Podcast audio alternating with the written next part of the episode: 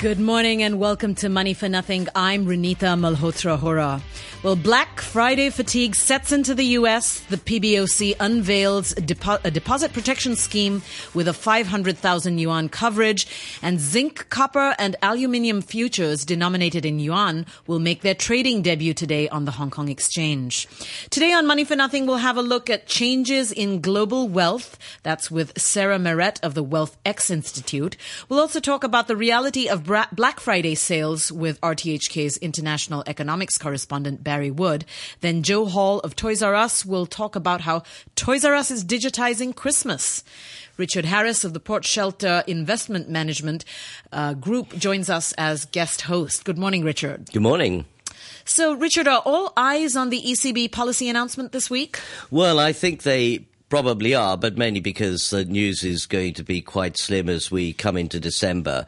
Um, I, I, think what's likely to happen is both with the ECB and the Bank of England will probably see no move at all. Um, it is December after all, and I think it would shock the markets if there was a move.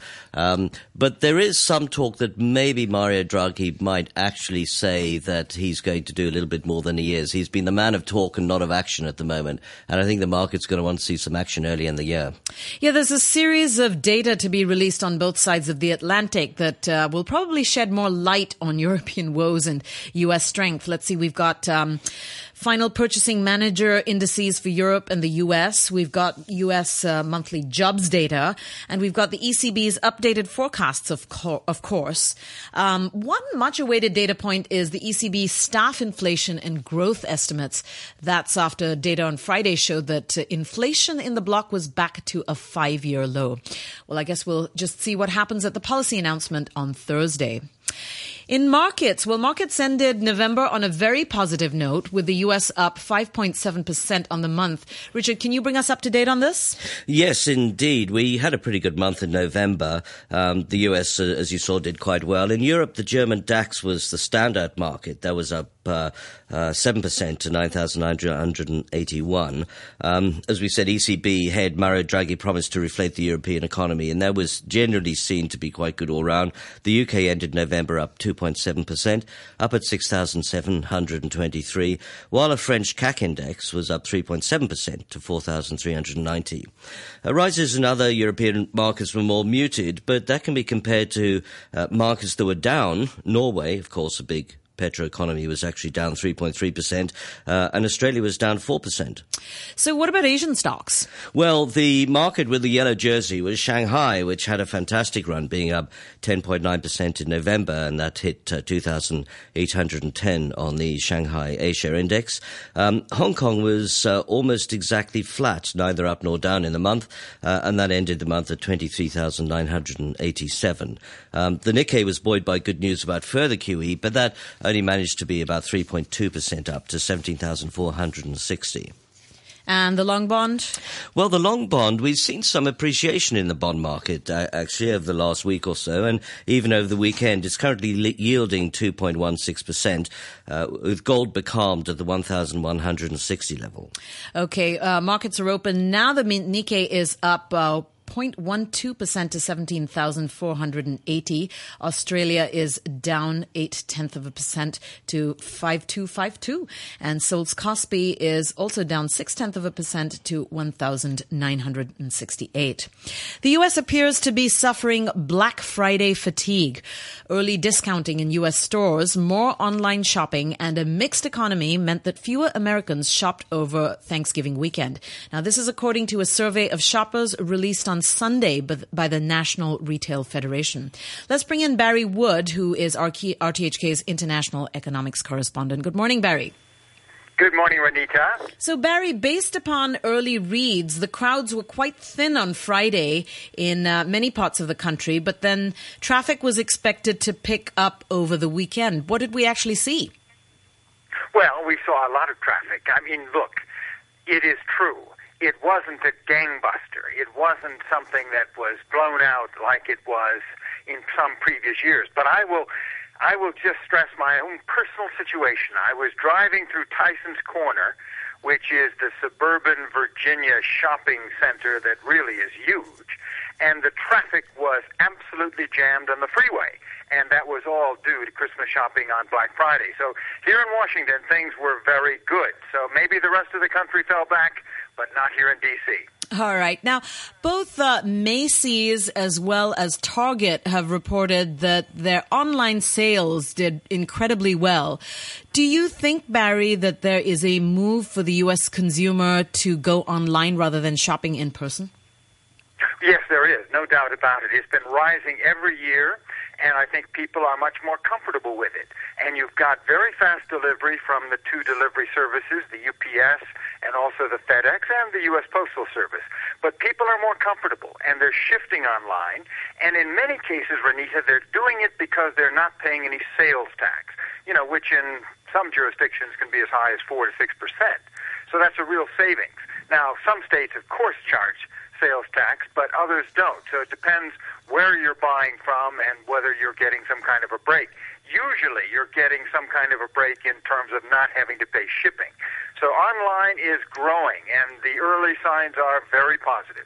It seems strange then, Barry, that you're stuck in traffic jams while everybody's online shopping. They must be um, finding more time to do other stuff. oh, well, Richard, there, there is a disconnect, I admit.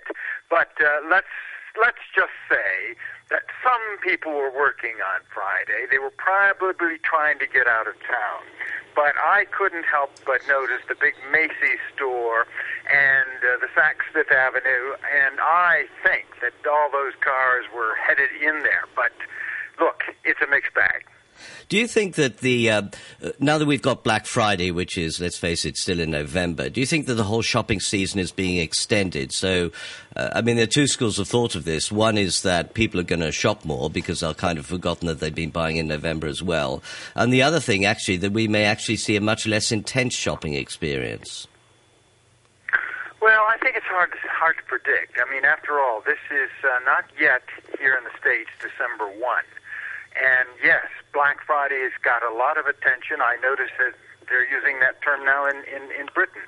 But it's the deals. If you've got a big deal and the word is out that you can get a super discount from shopping early, people are going to respond to that. That's one thing that the online retailing doesn't do so effectively. But I think it's too early to say.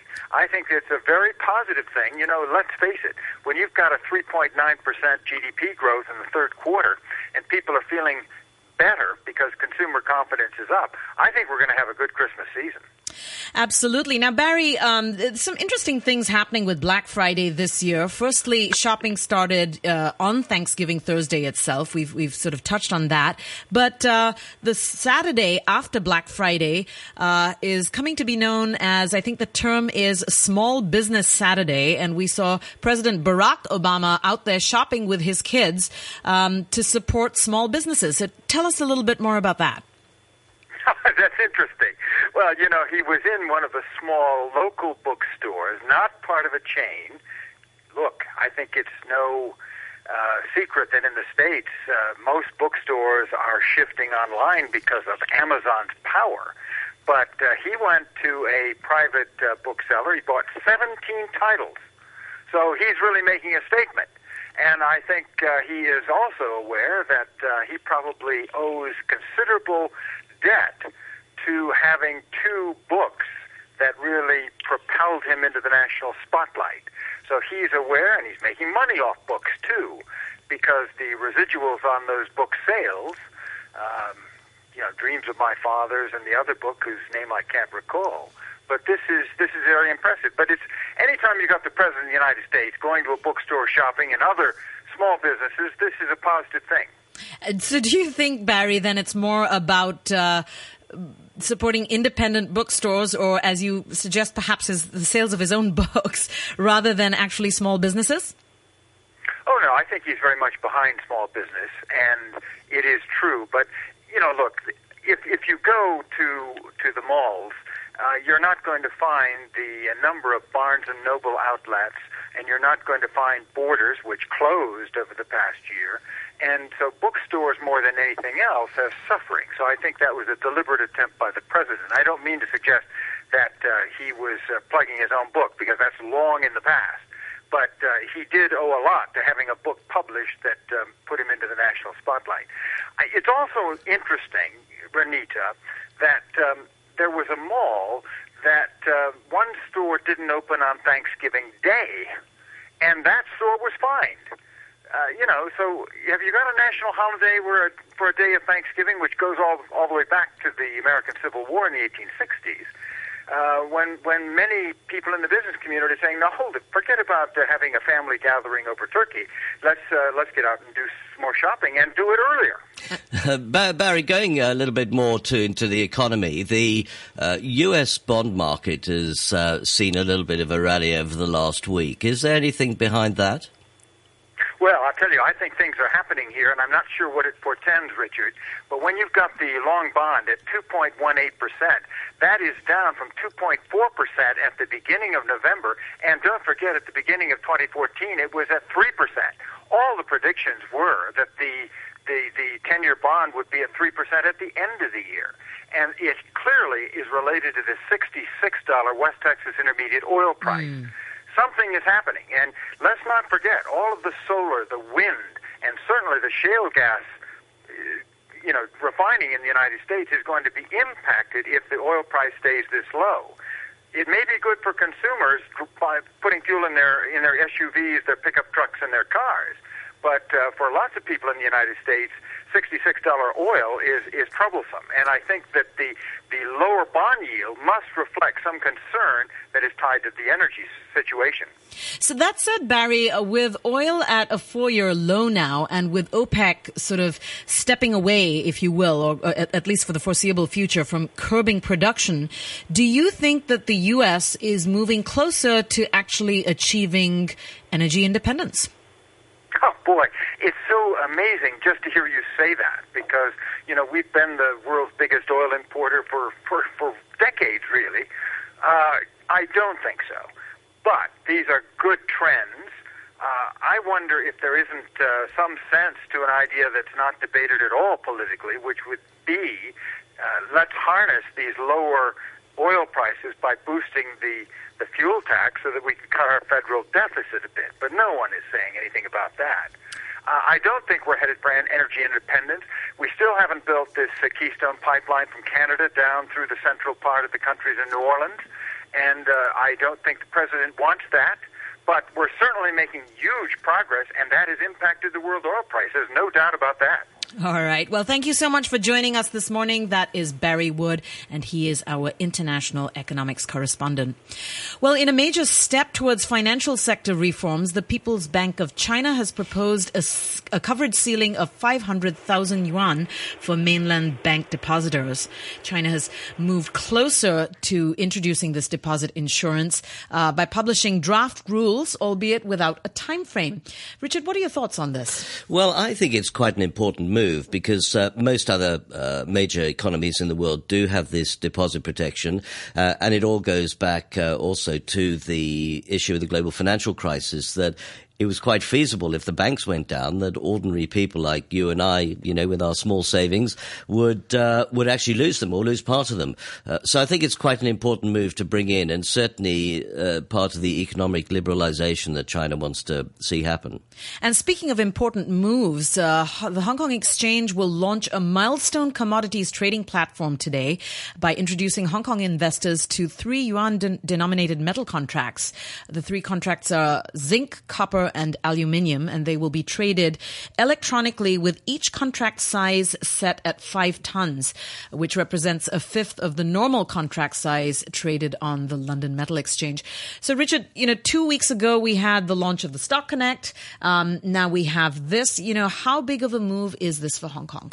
Well, I think it is important. I, you know, these are all small bricks in the wall, if you like, and we're going steadily towards uh, some form of economic liberalisation. Um, especially use of the renminbi overseas. It's been quite interesting that even though the US dollar has appreciated substantially over the last two to three months, we've seen the renminbi keep pace with the US dollar. Now we know that it's largely a fixed uh, exchange rate, but the fact that the Chinese authorities, despite having a fairly sluggish economy, are happy to keep the exchange rate reasonably strong and pegged to the US dollar is, I think, an indication that they're much more interested in seeing the renminbi used, giving it confidence around the world and used in world trade um, and in trading contracts like this. So I think it's all part of the plan uh, that we're starting to see unfold. All right. Well, in currencies, one uh, one US dollar will currently buy you 118 yen. One euro is currently worth 1.24 US dollars, and one pound sterling will buy you 12 Hong Kong dollars and 10 cents. We'll be back to look at more about China's property prices and wealth. That's right after this. How are policies formulated? How should the government allocate its resources in the budget? Boost the economy. Meet housing needs Care for the elderly. Or should we focus on education, healthcare, and the environment? Make your voice heard. Share your views on the Policy Address and Budget Consultation website at www.policyaddress.gov.hk or call our hotline 2810 3768. China's property prices narrowly recovered in the largest cities in November, breaking a six month fall. The average price of a home in Shanghai rose a weak 0.1%, although property prices in the rest of China continued to fall. Richard, what do falling property prices actually mean for China, especially given the slowing economy? Well, China's the home to something like 5% of the world's ultra high net worth individuals. And these are people with net worth of 250 million Hong Kong dollars and above. Um, much of their wealth is in property, so obviously movements in the property market are are quite important for for these people and, and these high net worth individuals. Um, we have on the line with us Dr. Sarah Moret, who's the research fellow for WealthX, which is a consultancy. And uh, Sarah, I'm hoping you'll be able to um, uh, add some light on uh, on this particular point uh, with high net worth individuals and exactly uh, how much property, the property market is likely to affect the status of these high net worth individuals in China? Um, actually, I mean, I think this is a great question because it's certainly something everybody's been looking at. And if we look at real estate, it's a very significant industry. I mean, not just in China, but around the world. So in China specifically, we're looking at about 8% of the ultra high net worth population having made their wealth primarily in the real estate sector. Right? So if you, if you look at that, I mean, and as a quick reminder, in China, there are um, 11,070 ultra high net worth individuals, right? So this is quite a significant population um, that we're looking at. And if we look at um, real estate in general, for the male ultra high net worth population, it's you know 7.4 percent, the second most important industry. So there's no doubt that you know changes in the property markets have an impact on these individuals. Um, on average, we're looking about two thirds of their wealth um, in in their business holdings. So if that's real estate and the prices change, we're going to see huge movements. Do you often see these kind of movements when you do your studies? Yeah, I mean, I think you know what's important to remember. It's very very diverse group of individuals. So what might affect a small proportion isn't going to necessarily affect the the average. And so certainly we've seen in the last year um, big changes um, within certain groups. But on average, we're seeing you know a huge amount of growth, and I guess that's not surprising considering the stock markets have been pretty good, even bond markets have been pretty good. Um, but you know commodities not not so good. So so I think you know on average we're looking at very good growth, uh, but for, for some sectors it's been a bit different. So if you're long uh, property, it, it's not so good. But if you're uh, long other stuff, then you're you're still going to be in the wealth categories. Well, not not necessarily, right? I mean. it depends on the market that you're in, and very often this is a trend that we're really seeing um, develop over the last five years in particular. But people are diversifying not just around sectors, but also around geographies. So you might have part of your uh, portfolio in in a city that's not doing so well, but if it's balanced by a property market that is doing very well, then actually you're not you're not you're not doing badly. So we've seen people in the real estate industry kind of still doing very well because they have these diverse um, diverse strategies, right? I mean, they have you know commercial holdings, but also real estate hold uh, residential holdings. So so it doesn't necessarily have that kind of effect. Yeah. What are the major differences between, say, Chinese uh, ultra high net worths and other wealthy individuals in di- other countries? I mean, I, I, I personally think the story of China is fascinating, and we're looking at a group of individuals that are incredibly young.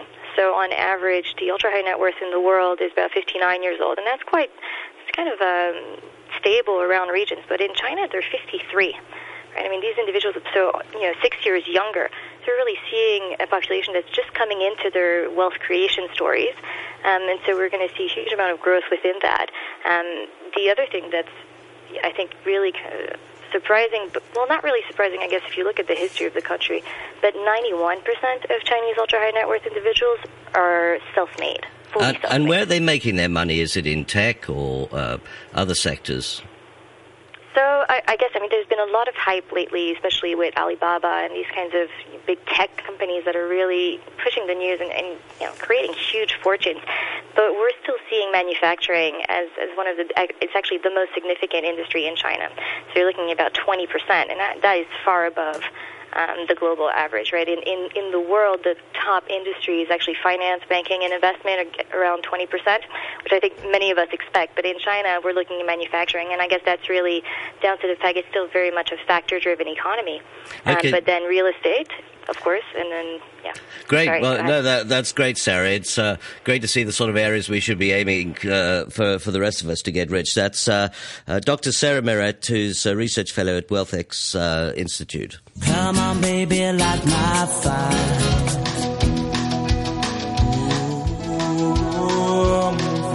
The time is now 8:24 a.m. and some retailers this holiday season are turning to smartphone apps to boost the holiday shopping experience and to convey more information about their product offerings. Chris Oliver has the story. Over to you, Chris. Good morning. In an effort to connect with consumers, we're seeing retailers these days switch to smartphone apps in a big way. Uh, call it, if you like, a revolution that's changing the face of retailing. That says stores use new channels to reach consumers. Uh, we're joined now by Toys R Us's uh, Regional General Manager Joe Hall, and she's going to explain about uh, two new apps that her firm is launching today as part of the Christmas run up. Good morning, Joe. Good morning, Chris. so, what are you, what are you unveiling today? Um, what we're doing is taking some of the sort of traditional elements of Christmas and giving them a fun new digital twist using our uh, Christmas countdown app. Okay, and then you also have a storytelling app that's part of the. Absolutely, um, we're combining digital and physical, and um, enabling consumers to work with our apps uh, by zapping the codes that are embedded within our Christmas catalogue, and also download them onto their mobile phone to bring elements such as uh, their advent calendar or even email their wish list through their mobile phone online and uh, enjoy Christmas in a whole new digital way. So I've heard these uh, apps described as a new way of developing a channel with consumers. Mm. So it raises the awareness, raises uh, product uh, knowledge and detail. Uh, what what are you finding the most valuable uh, sort of side effect of the apps? Do they actually build up traffic? I think the smartphone is such an integral part of everyday life now that what we're finding is consumers want to combine their social media with their shopping experience with also uh, new content. And there's no doubt that by combining all those elements, uh, combining them onto the mobile phone, we're engaging the consumers in a whole different way and, and, and a, in a method which they want to connect with brands and with products. So, as, as I understand it, this is the third app you've unveiled this year. What advice would you have to other business leaders out there considering, I guess, stepping into the smartphone revolution? That's right. This is our third app. I think it's all about understanding your consumer. And we're a, we're a kids' fun store and we're a fun brand. So we provide gaming, we provide uh, product information, uh, ability to take quirky photos uh, and share that across all the digital platforms. And I think that's where we're adding value by adding additional content and entertainment for our consumers. So, did you drive the development of the app, or is it something that the Hong Kong vendor did? No, no, we've driven it very much so. Uh, we're taking assets such as streaming content playing uh, additional games, and we're com- taking all of that rich content uh, and using the technology to stream it. Uh, and by using augmented reality as opposed to a QR code, it means that we can update the content on a daily basis. Joe, how much do these apps require parental uh, involvement? You know, you sort of think you give a toy to a kid and they sort of play with it over mm. Christmas. But actually, apps, presumably, for some kids, need more parental involvement, which might be a good thing. Well, our apps obviously are designed for children, so they're absolutely 100% safe. Uh, but the, the child can very easily download it from the App Store. It's free of charge, and it's just full of fun content, which we can update on, as I say, on a daily basis. So it's just another way of engaging the, the child and giving them fresh content. Um, content perhaps that they wouldn't normally be able to access, such as uh, the video of Frozen, for example. You can play that now on your mobile phone via our app. Um, so it just engages the consumer with a whole level of content that perhaps they wouldn't normally ac- be able to access. So it's it's the December first kickoff to well, we could That's say right. the shopping season and the run up to Christmas. Uh, what are the top games this year or top toys this year? Well, Frozen is still incredibly strong with the girls, and uh, Big Hero 6 is the new Disney video, which is releasing this month. It's coming out very strong as well. And of course, you've got Lego and arts and crafts and the traditional toys, which are still as popular as ever. And one word, drones, or will we see them this year? Yes, we are selling drones in our stores. Uh, they are still very popular. All right, thank you very much. That's Joe Hall. She's Regional General Manager of Toys R Us. And thank you for that, Chris. So, a uh, few things to look out for this week before we wrap up the show. We've got China's PMI numbers. We've got the Eurozone's final readings on manufacturing and services. Uh, of course, we've got the ECB's policy announcement on Thursday, and uh, Australia and India's central bank decisions on monetary policy also due out this week. Richard, am I missing anything? Well, I don't think so, except that this week is quite an important one for professional fund managers because this is where we like to get our portfolios all in a row and set up. You know, it's always a very bad thing to be dealing after around the 10th of December because markets are, are, are weak, there's low liquidity. Um, uh, so people like to get set now. So uh, if you're in that league, this is the time to get set. And that's really why we tend to not to see too many announcements around here because um, uh, investors don't like to be whiplashed at this time of year. All right, a quick look at the numbers before we depart. The Nikkei is up three fifths of a percent to 17,570. Australia's ASX is down four fifths of a percent to 5,253. And Seoul's Kospi down three quarters of a percent to 1,966. Brent crude oil is currently at $68.52 and gold is at $1,151.10 per ounce. Thank you, Richard, for joining us this morning. It's always a pleasure. That's Richard Harris of Port Shelter Investment Management, and I'm Renita Malhotra Hora, wrapping up for the show. A quick look at the weather forecast before we depart. Today will be cloudy with a few rain patches at first. It'll become significantly cooler later on in the day. Currently, the temperature is 20 degrees Celsius and the relative humidity is 71%. Time for the half hour news with Samantha Butler. Tensions are high in Admiralty following confrontations between pro-democracy supporters and police near government headquarters. Last night, student activists called for a blockade of the complex until the government addressed their demands to scrap Beijing's framework for the chief executive election. Just before seven o'clock this morning, police for a second time pushed protesters off Lung Wo Road near the chief executive's office after the demonstrators occupied the highway overnight. Our reporter Maggie Ho is in Admiralty. Police have driven all protesters not only off Lung Wo Road but off Tamar Park and a footbridge between Lasletco Complex and the United Center. The tensions are still running high here on Harcourt Road where protesters have uh, moved to. They are shouting angry remarks and chanting slogans such as shame on the police at the officers who are standing on the footbridge overlooking the road. Meanwhile, not only the police officers, some protesters too, are calling on people to calm down and stop pelting things at the police. Um, the clearance operation, it seems, has stopped for the moment, and this matches the senior superintendent Fred, Fred Church's announcement that the action's objective is uh, only to reopen Lung Wo Road, but not the not to clear the entire occupied area in Admiralty. The government has temporarily closed its central government offices at Tamar this morning and postponed all morning visits to the complex. There have also been minor scuffles in Mongkok